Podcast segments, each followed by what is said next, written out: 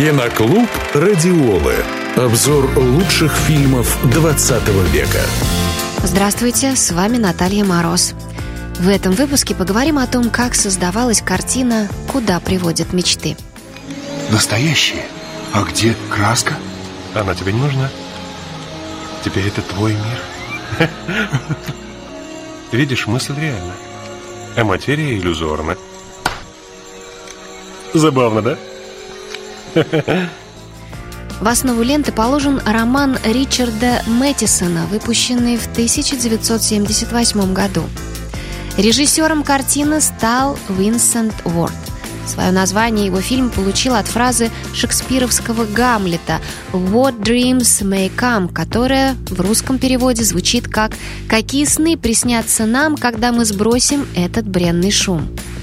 В процессе создания сценария сюжет книги был значительно изменен. Например, отдельные персонажи, присутствующие в картине, отсутствуют в оригинальном романе. В частности, образ проводника-перевозчика.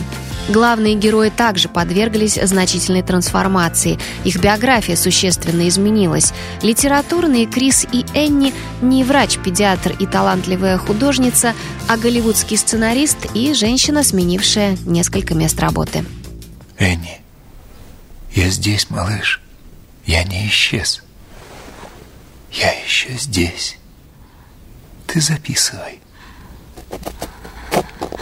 Это Крис.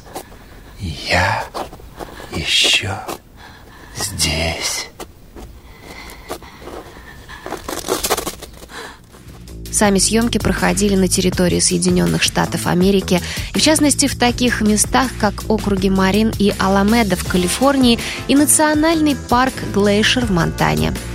Обстановка ада в фильме была воспроизведена на ветхом полуразрушенном и изъеденном ржавчиной авианосце Эссекс-класса – Примечательно, что несколько лет спустя это судно было затоплено в 38 километрах от побережья Пенсаколы, штат Флорида, для создания так называемого искусственного рифа.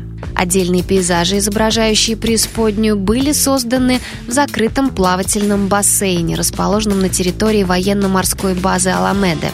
После выхода на экраны лента «Куда приводят мечты» была номинирована на «Оскар» и получила эту премию в категории «Лучшие визуальные эффекты». А гильдия художников-постановщиков США отметила картину вручением своей премии за выдающиеся достижения в области кинодизайна. Киноклуб «Радиолы». Слушайте завтра в это же время на «Радиоле», а также на сайте радиола.ру.